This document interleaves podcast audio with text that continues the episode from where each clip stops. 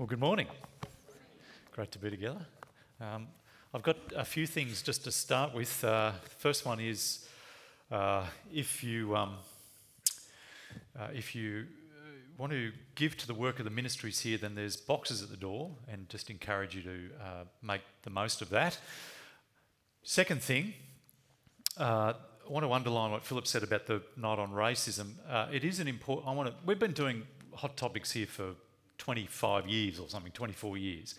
And we've done all kinds of topics, and they're all, I think, very important. But this one uh, is particularly important. I, I want to just suggest that the things that we'll dig into, the things that we'll consider together about this issue, uh, go to the very heart of a whole movement that's happening amongst us culturally.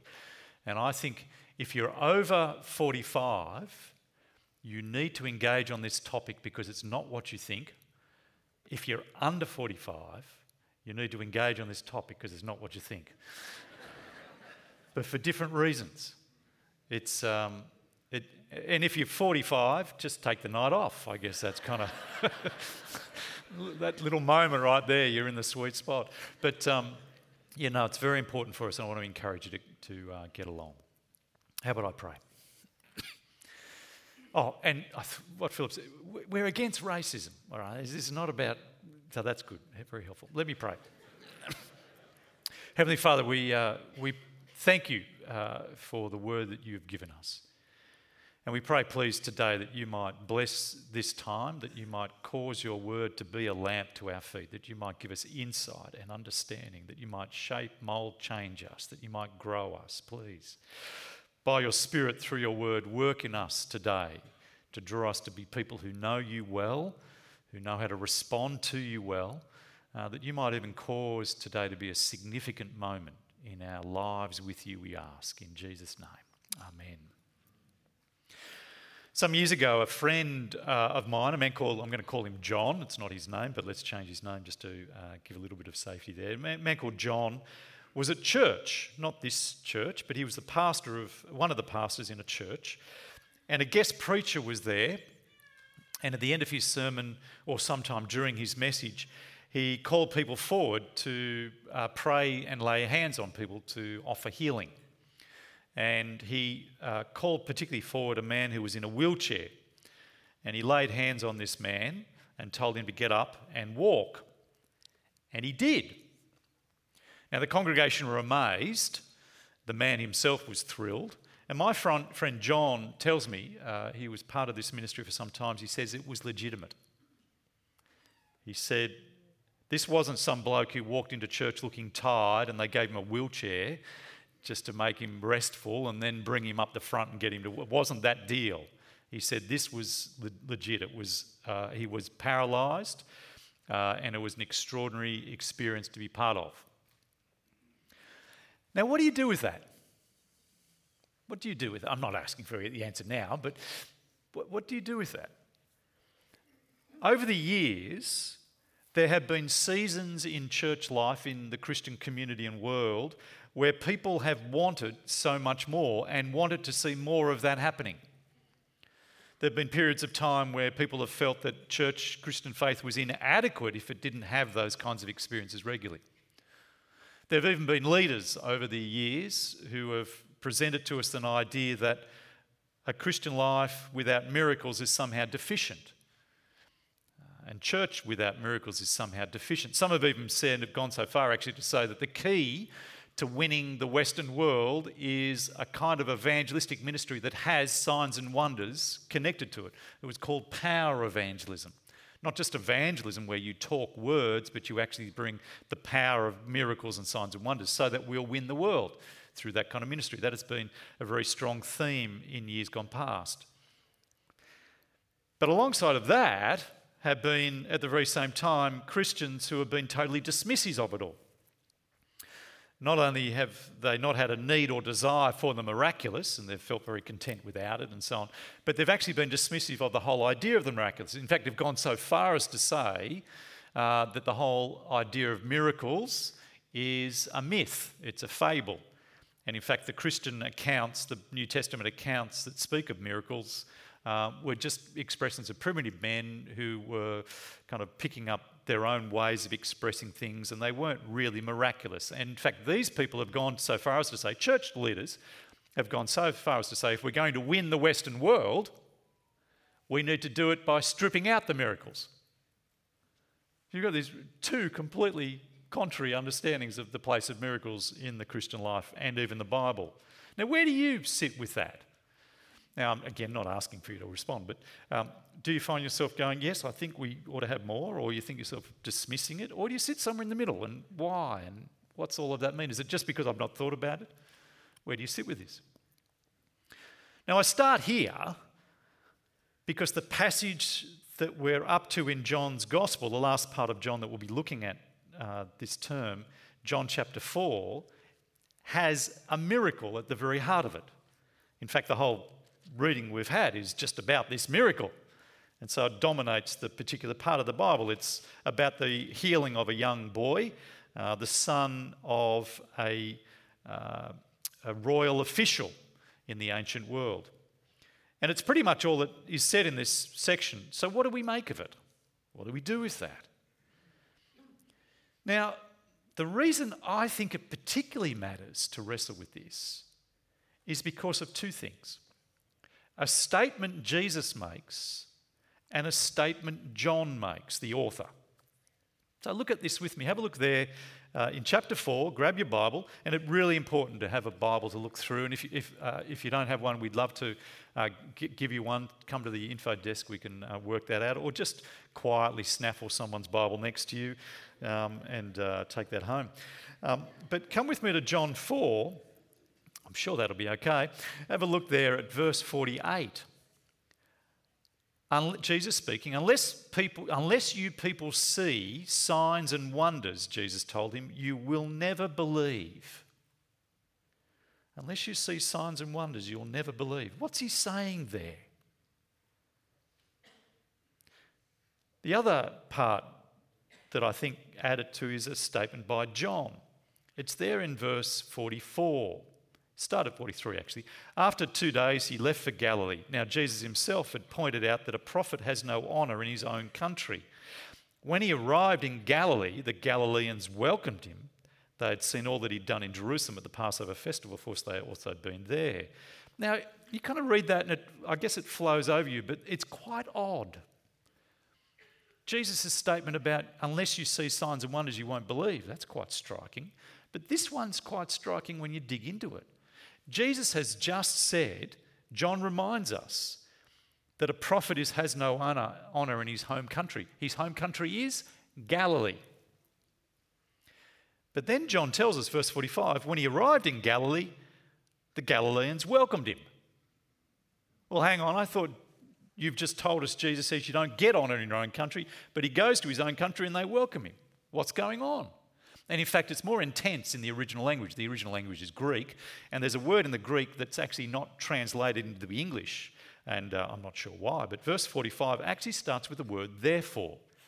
So it goes like this Jesus himself had pointed out that a prophet has no honor in his own country. Therefore, when he arrived in Galilee, his own country, they welcomed him. Do you not find that odd? Now, my thing to do with you this morning is to dig into those two statements uh, the statement about signs and wonders, the statement about them welcoming him. And as you do that, I'm going to suggest we'll come to an understanding of what miracles are about, how they work, and we'll come to an understanding of how we ought to respond to Jesus and how we ought to be careful not to respond to Jesus. I want to suggest it's a deeply important thing to wrestle with these issues. So, let's start with the miracle itself and go through the fact of that. So, verse 43. I've got a map here to help us see something of the, what's going on. Uh, after two days, he left for Galilee. Now, Galilee, see the Sea of Galilee, that's the region of Galilee in the north. See the Samaria, the dot with Samaria, that's where he was in the first part of chapter 4. Uh, he was there with the woman at the well. They've now travelled north up into his homeland. This is where he was born, you see, or where he was raised, around Galilee. And just, if you wouldn't mind just keeping it up there, um, Uh, verse 46 Once more he visited Cana in Galilee. So the little dot there, Cana. Um, and there was a certain, verse 46, there was a certain royal official whose son lay sick at Capernaum. See Capernaum over near the top of the Sea of Galilee. There's a bit of a distance there, you can see it. Now we can drop the slide off. Um, but what you've got here is Jesus goes home to his town, the town of Galilee. The Galileans welcomed him. They've seen all that he did in Jerusalem at the Passover, all the miracles he did there. They were there as well. Once more, he comes to Cana in Galilee where he had turned the water into wine. If you've been reading through John's account, chapter 2 reports that miracle where a party was happening. They ran out of wine. Uh, they came to Jesus. Jesus grabs some ceremonial jars full of water and turns them into wine. Extraordinary miracle. That's reported for us in chapter 2. And John reminds us that this is the same town where that happened. He's back in that place. And while he's in that place, this royal official comes to him uh, whose son lay sick at Capernaum.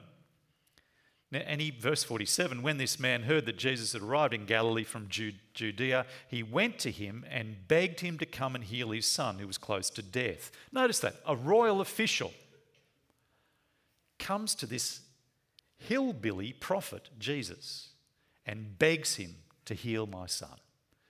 Jesus was a, was a standout. People recognized the power, there was something about Jesus. Well, the miracle takes place. Um, but after verse 48, Jesus says, Unless you people see signs and wonders, you will never believe. The royal official, verse 49, says, Come down to Capernaum before my child dies.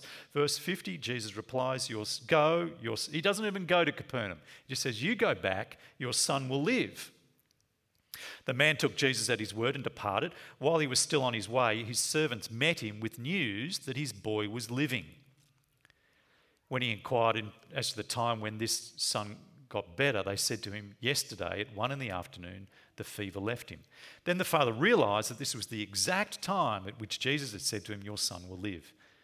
So he and his whole household believed. This was the second sign Jesus performed after coming from Judea to Galilee. There's the account of the miracle.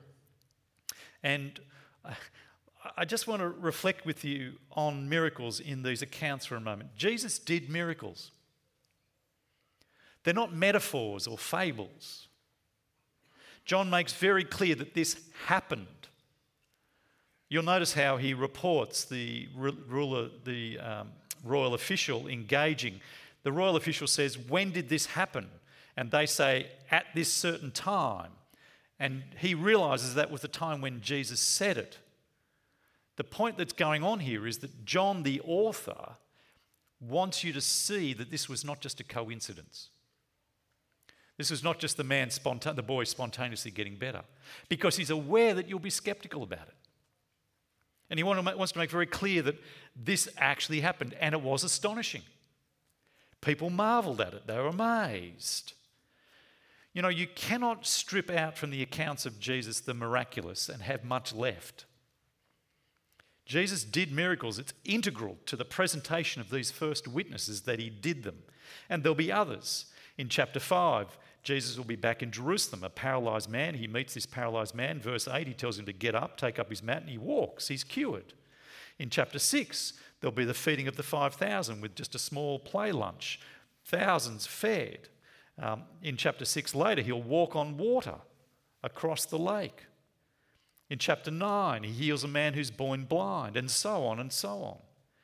And finally, of course, his own resurrection. He's being uh, brought back to life again from the dead, never to die again.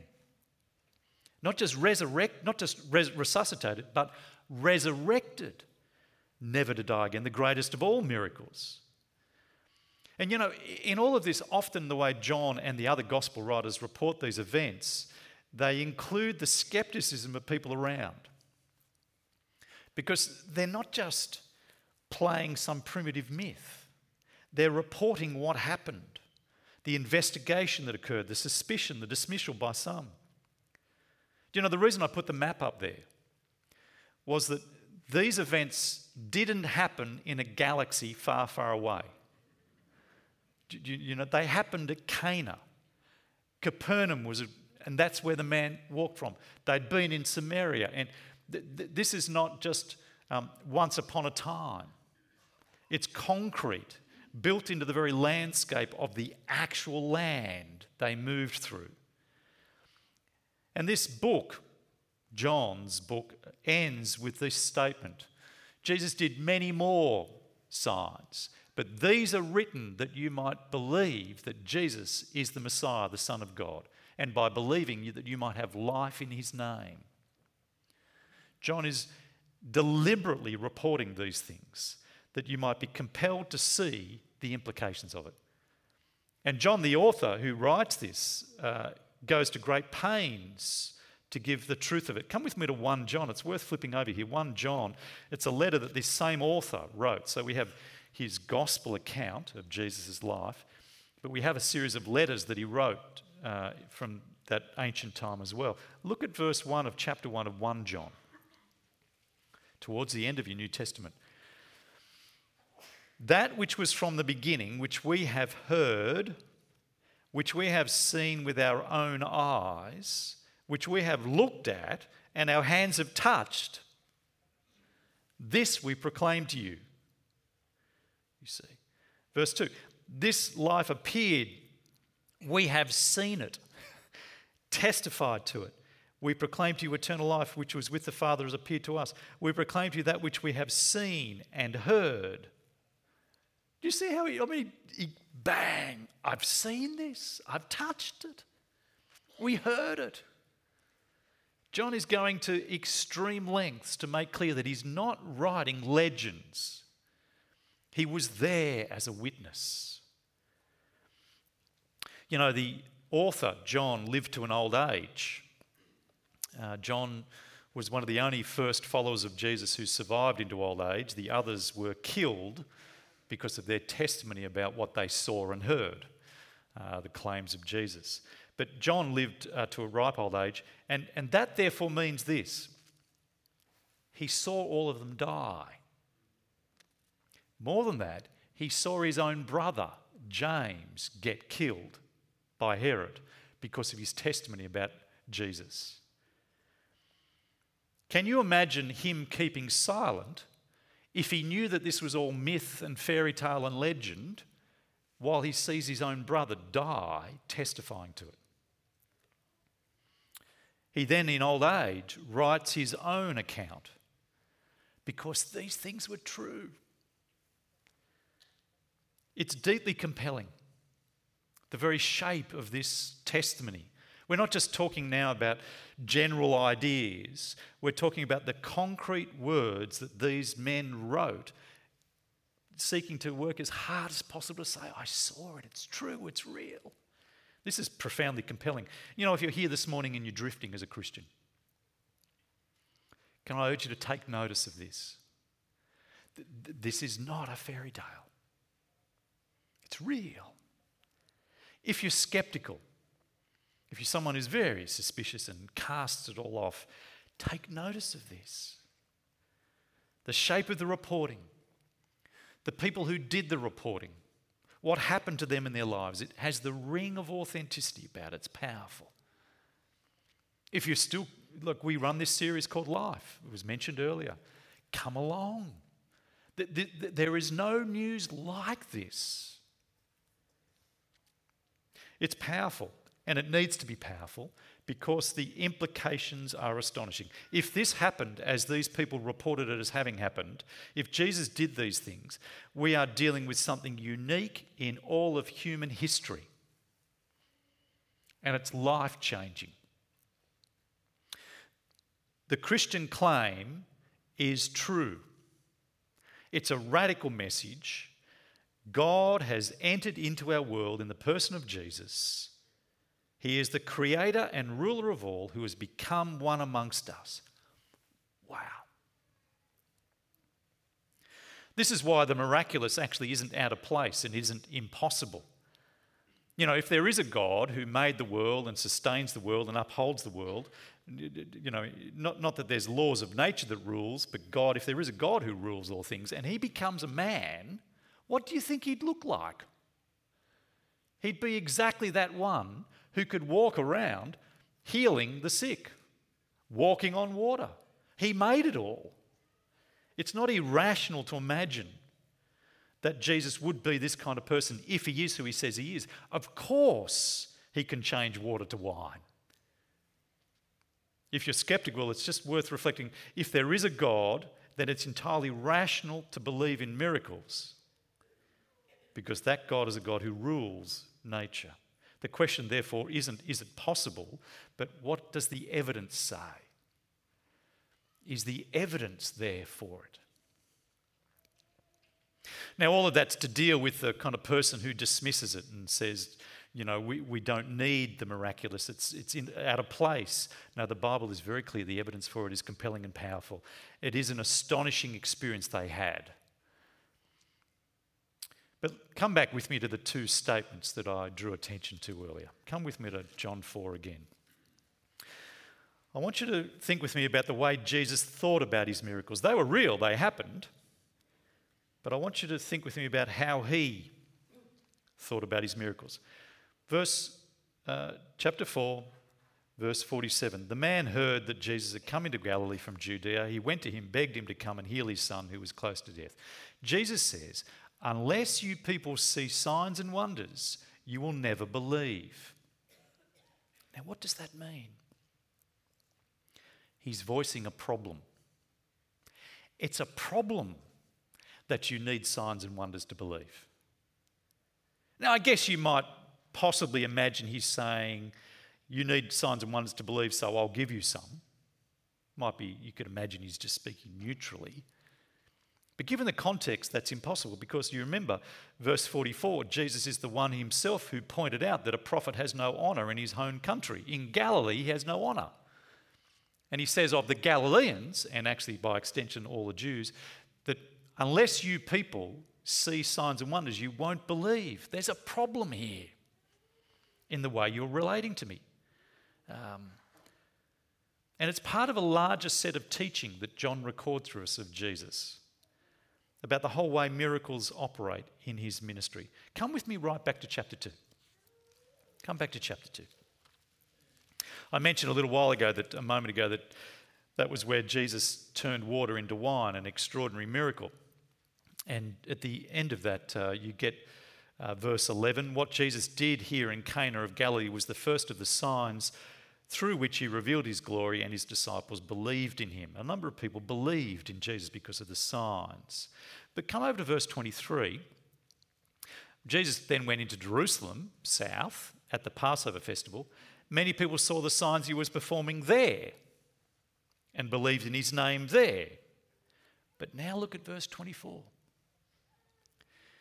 Jesus would not entrust himself to them, for he knew all people he did not need any testimony about mankind, for he knew what was in each person. What you have is a bunch of people who saw the miracles Jesus was doing in Cana and then in Jerusalem, and they believed in Jesus, and Jesus went, Whoa, I'm keeping you at arm's length. I'm not going to entrust myself to you. What's going on? Jesus did miracles, but there was a problem with the people who believed because of the miracles. What you have is this rich and important insight into humankind and Jesus' ministry and miracles. Come to chapter 6, I'll show you there as well. Come to chapter 6. I want you to see that this is actually not just a one off little piece, it's all the way through. Chapter 6, verse 26. You flipped over to there. Very truly, I tell you, you are looking for me not because you saw the signs I performed but because you ate the loaves and had your fill. Now, he said that just after having fed the 5,000, and they've come searching for him. And he says, You're chasing me, you're looking for me, not because you saw the sign, but because you had a feed, because you were fed. The point here is there's a kind of response to Jesus that's insubstantial that ought not be trusted. It's the kind of response that's reliant on the miraculous. Now, there is a place for miracles. I'll come to that in a moment. But people put their faith in Jesus after he turned water into wine, and Jesus didn't entrust himself to them. He knew that they were being drawn to him by the wonder working.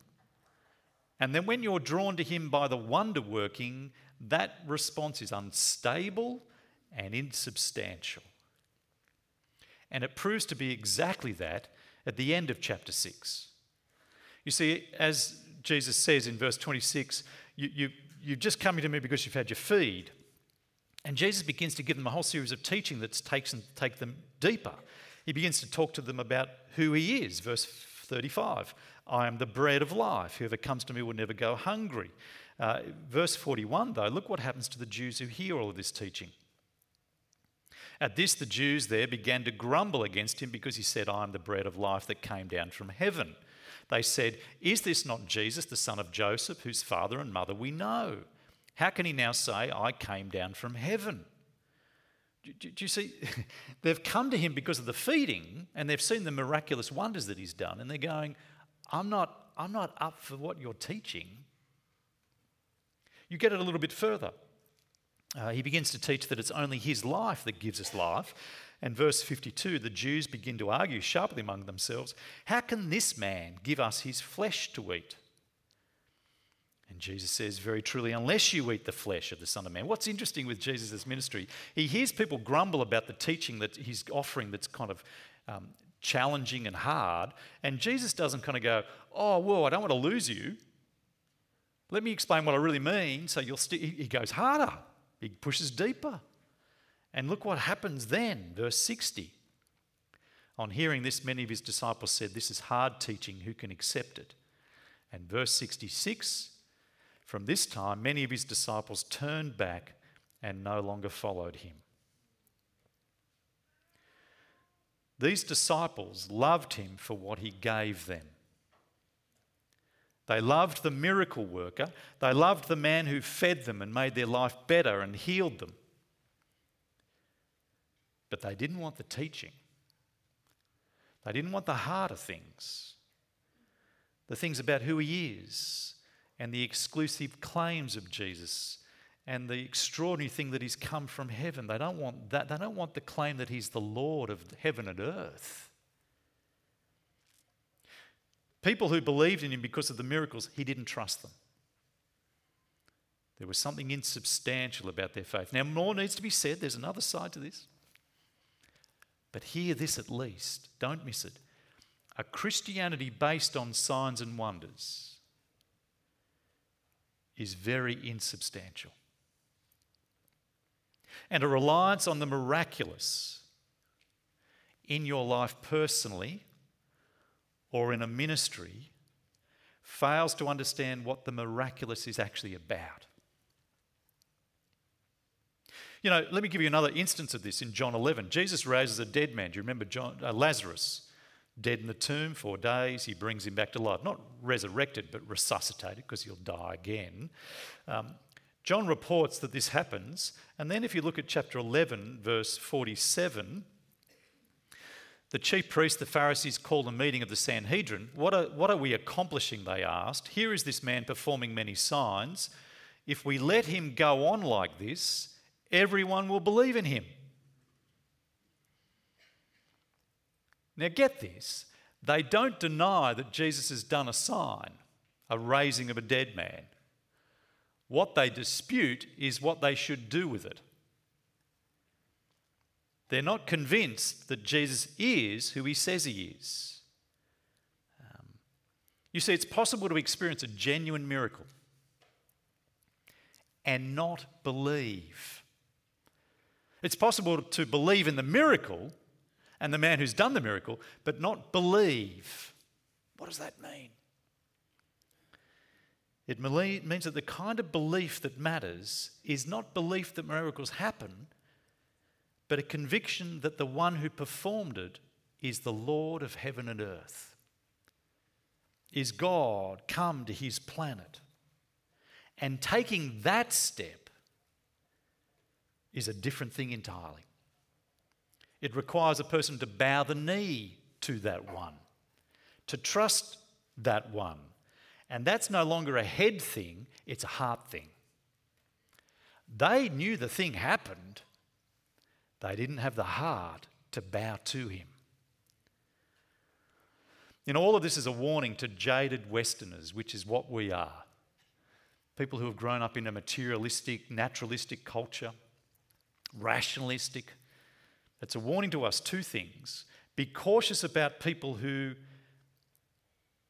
who pursue God because of the miraculous. And let go of the notion that if we could just see more miracles, we'd see more people converted. No.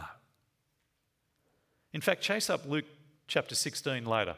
There's an incident there that Jesus talks about where um, a, a, a, man who's been cast into hell cr- calls on God to send a, man back from the grave to convince his brothers to not turn away from God.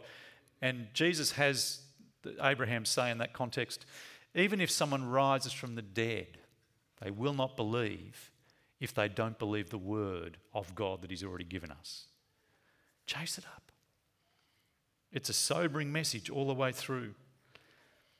Do you know, you, you I got this lesson from uh, a movie in 1994 called Speed. Does anyone remember that movie? If you've not seen it, wow, there's a great movie to go and see, right? Uh, Reeves and Sandra Bullock. Yeah, do you remember? Does anyone remember Sandra Bullock? Is she, where is she? Is she dead or something? What's happened to her? or, or has she just gotten old? That's right. And Hollywood doesn't have old women in. Yeah, I get all that. Okay. The ones preaching to us about not objectifying women. Anyway, but um, this old movie where they were caught on a bus with a crowd of people that had a bomb on it, and you have to keep it over a certain speed, otherwise it explodes. Well, spoiler alert, sorry about this, they all survive. And, um, and Sandra Bullock and Reeves get together at the end of the movie. And uh, before their first kiss, I'm sorry I've ruined the movie for you, right? But before their first kiss, she says to him, um, Relationships formed in highly emotional contexts rarely last. It's so profound. and it was true because Speed 2, they weren't together. so she was right. Do you know, relationships with God formed through a reliance on the miraculous rarely lasts. You know, I, I, mentioned John, the pastor of one of the pastors in this church. Um, he, he talked about it as a church that very much needed to see miracles happen every week to legitimize their ministries, to make them feel like they were really in touch with the spiritual world and so on. And so they did pursue this regularly. And he said, in all the years that he was there as a pastor, uh, he was only one of the pastors in the team, but he said, in all the years, there was only one legitimate miracle that he actually saw. There were lots of things that were smoke and mirrors. He said that looked like and had the feel of, but weren't genuine. He said, but there was one that was genuine, and it was that occasion where the man was asked to get up over his wheelchair and walk. He said that was a real miracle. But then he said this after that man got up and walked again, he left his wife and took up with a younger woman. Miracles happen. God is the God who can raise the dead. We have experienced them in our church. We've prayed for healing and seen people genuinely healed. But a reliance on those things does not produce maturity, does not deepen a person to follow Jesus as Lord unless they are understood for the purpose they have. You know, I think this explains a very important feature of John's report of Jesus' miracles. John never calls Jesus' miracles miracles. Now, if you've got an older NIV, the 1984 NIV, the older translation, you'll go, yes, he does. He calls it miraculous signs. And he calls it Jesus did miracles. What are you talking about? No, no, no, no. The word miracles not in John's gospel at all. The closest you get to it is in John 4, the word wonder. But John doesn't use the word miracle or the word for miracle that the other gospel writers use. He only calls them signs, without the word miracle next to it. He just calls them signs or works. Never the word miracle.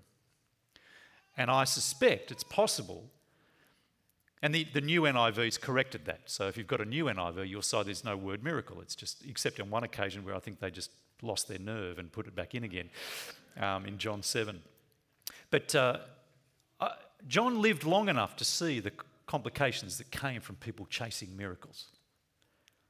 Um, and so the changing of water into wine, John calls it his first sign.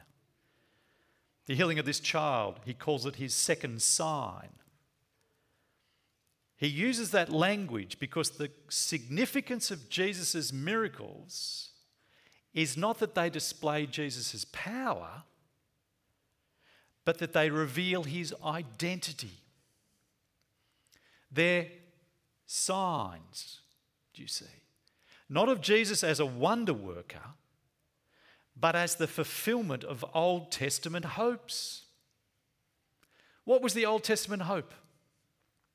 that one day God would send a king, a son who will be born to us. Upon him will be the government. He'll be called Wonderful Counselor, Mighty God, Everlasting Father, Prince of Peace. One day the king will come back to his world. And he'll come back to his world, Isaiah 61, opening the eyes of the blind. The, the, the, the lame will walk, the deaf will hear. And so the Old Testament anticipates the coming of God back into his world to fix it.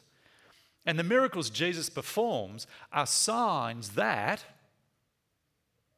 he's that one. He's the Isaiah 9 person come. He's the king come back to his world.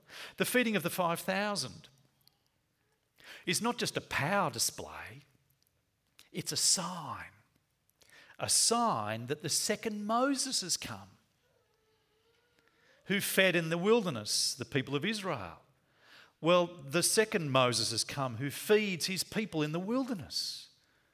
These are significant experiences which the Old Testament points you to signs, not miracle. And his greatest sign, in John chapter 2, they ask him for a sign to prove who he is. And Jesus says, Destroy this temple, and in three days' time I'll raise it up again.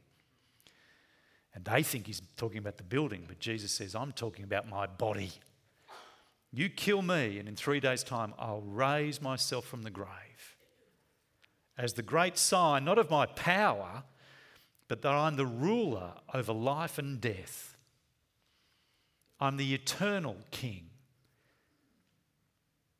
You know, friends, this takes a real calibration, recalibration for us because we're materialists at heart rationalists. We've grown up in a whole education system that's stripped out any thought that there's miraculous and so on. And so we can tend to, and I say this, we can tend to live in a perpetual insecurity. Where I just every I just need proof again that there is a supernatural realm. I just need proof again that I'm in touch with something spectacular. So give me some miracles.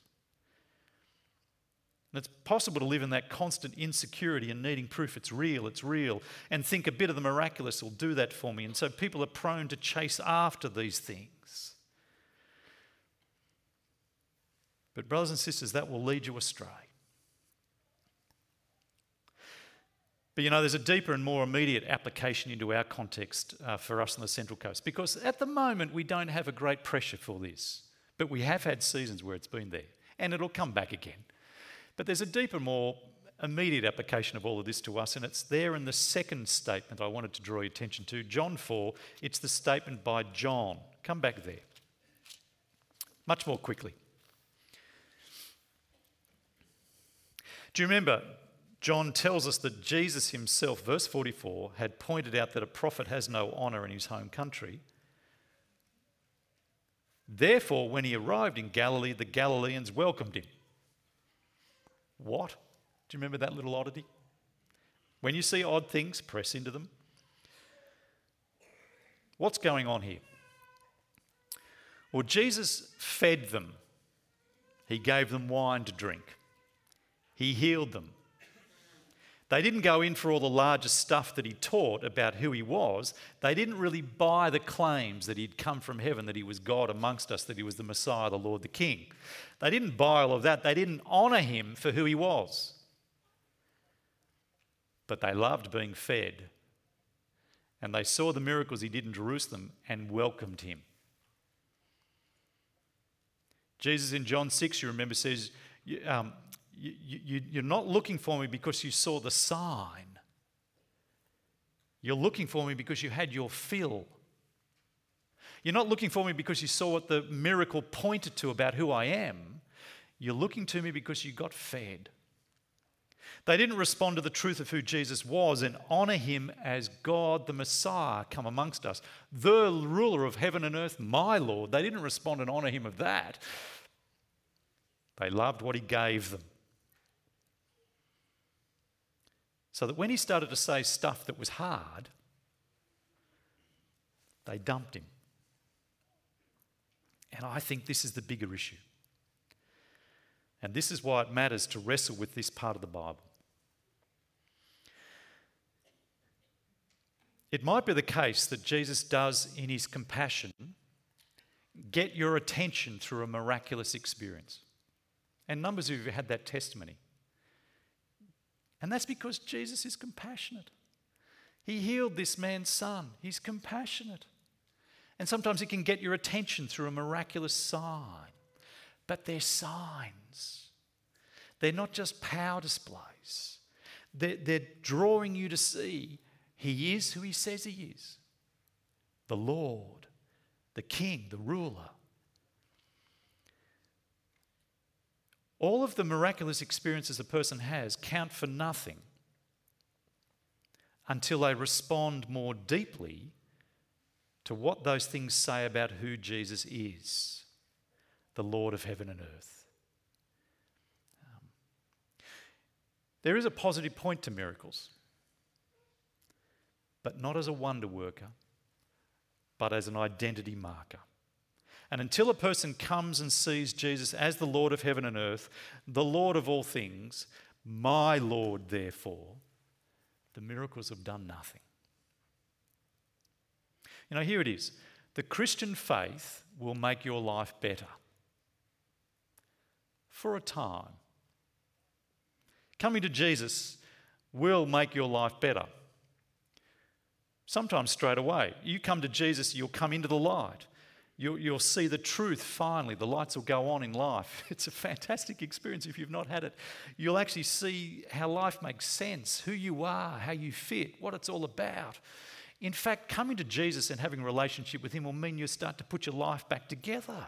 You, will you'll be changed from being a broken, fallen person into a remade person where you get health and all kinds of things come that are good. But coming to Jesus will make your life harder much harder. He brings hard teaching. Teaching's not hard, but it's hard for people who are immersed, immersed in the world. His teaching cuts across the grain of our wants and our values and our world's desires and my personal desires. It cuts across cultural values. And so to follow Jesus means to swim against the tide, and that's hard. And I want to say, as a pastor and as pastors in this place, we're blessed with many wonderful men and women who take care of our souls. All of those amongst us who operate in pastoring us are so concerned that we don't lose any of you. We want you to deepen your response to Jesus so it's less and less about you and what you get, and more and more about Jesus and who he is that you come to a deeper faith where you see him for the truth of who he is and cannot but live in submission to him. The key here is to bow the knee to him, his word, his way, wherever it takes you, because he is Lord. And the signs point to that.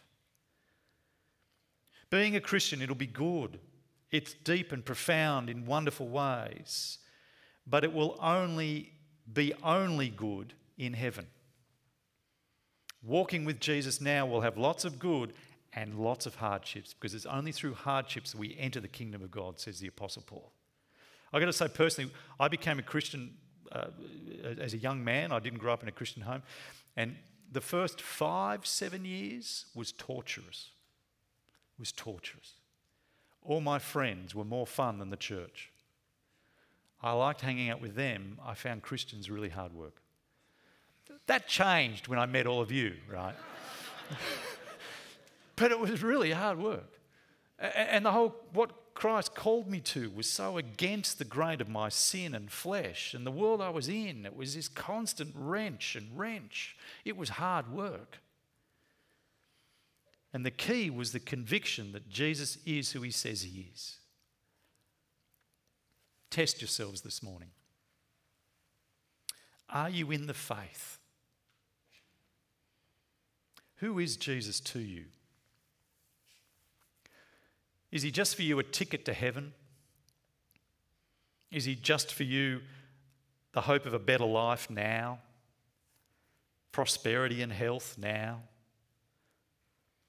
Or have you come to see him for who he is? Have you let the miracles be the signs they're meant to be of who he is, the Lord of heaven and earth? Come back to his world, to fulfill all the Old Testament hopes of recreating things, to take us through death into life beyond, through a journey that's going to be hard work. But have you seen him for who he is? And so have you come under his rule? Do you see him first and foremost as your Lord? To take you wherever he takes you. The evidence of that in your life will be that you will believe him and trust him when his word runs counter to the values of the world and your own values? What will you do when He wants for you something you don't want? Will you trust Him? Obey Him?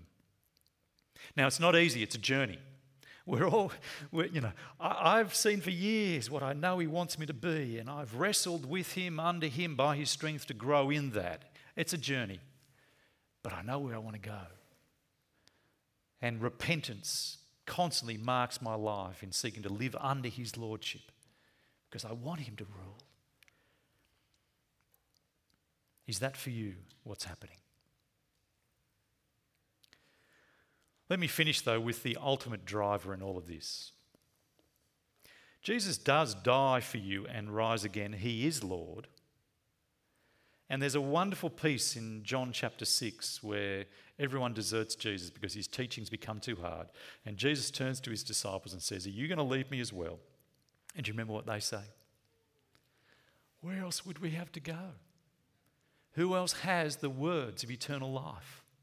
That was me for seven years. Clinging on.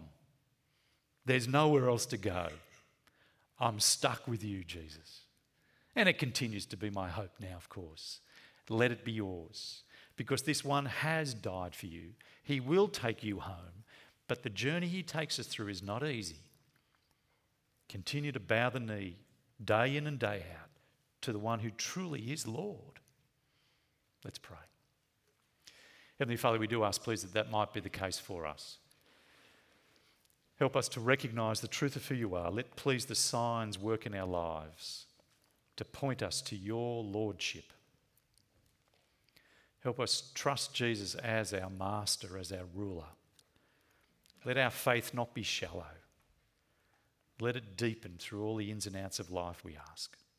Please let it be the case that none of us are lost. And we ask it in Jesus' name. Amen.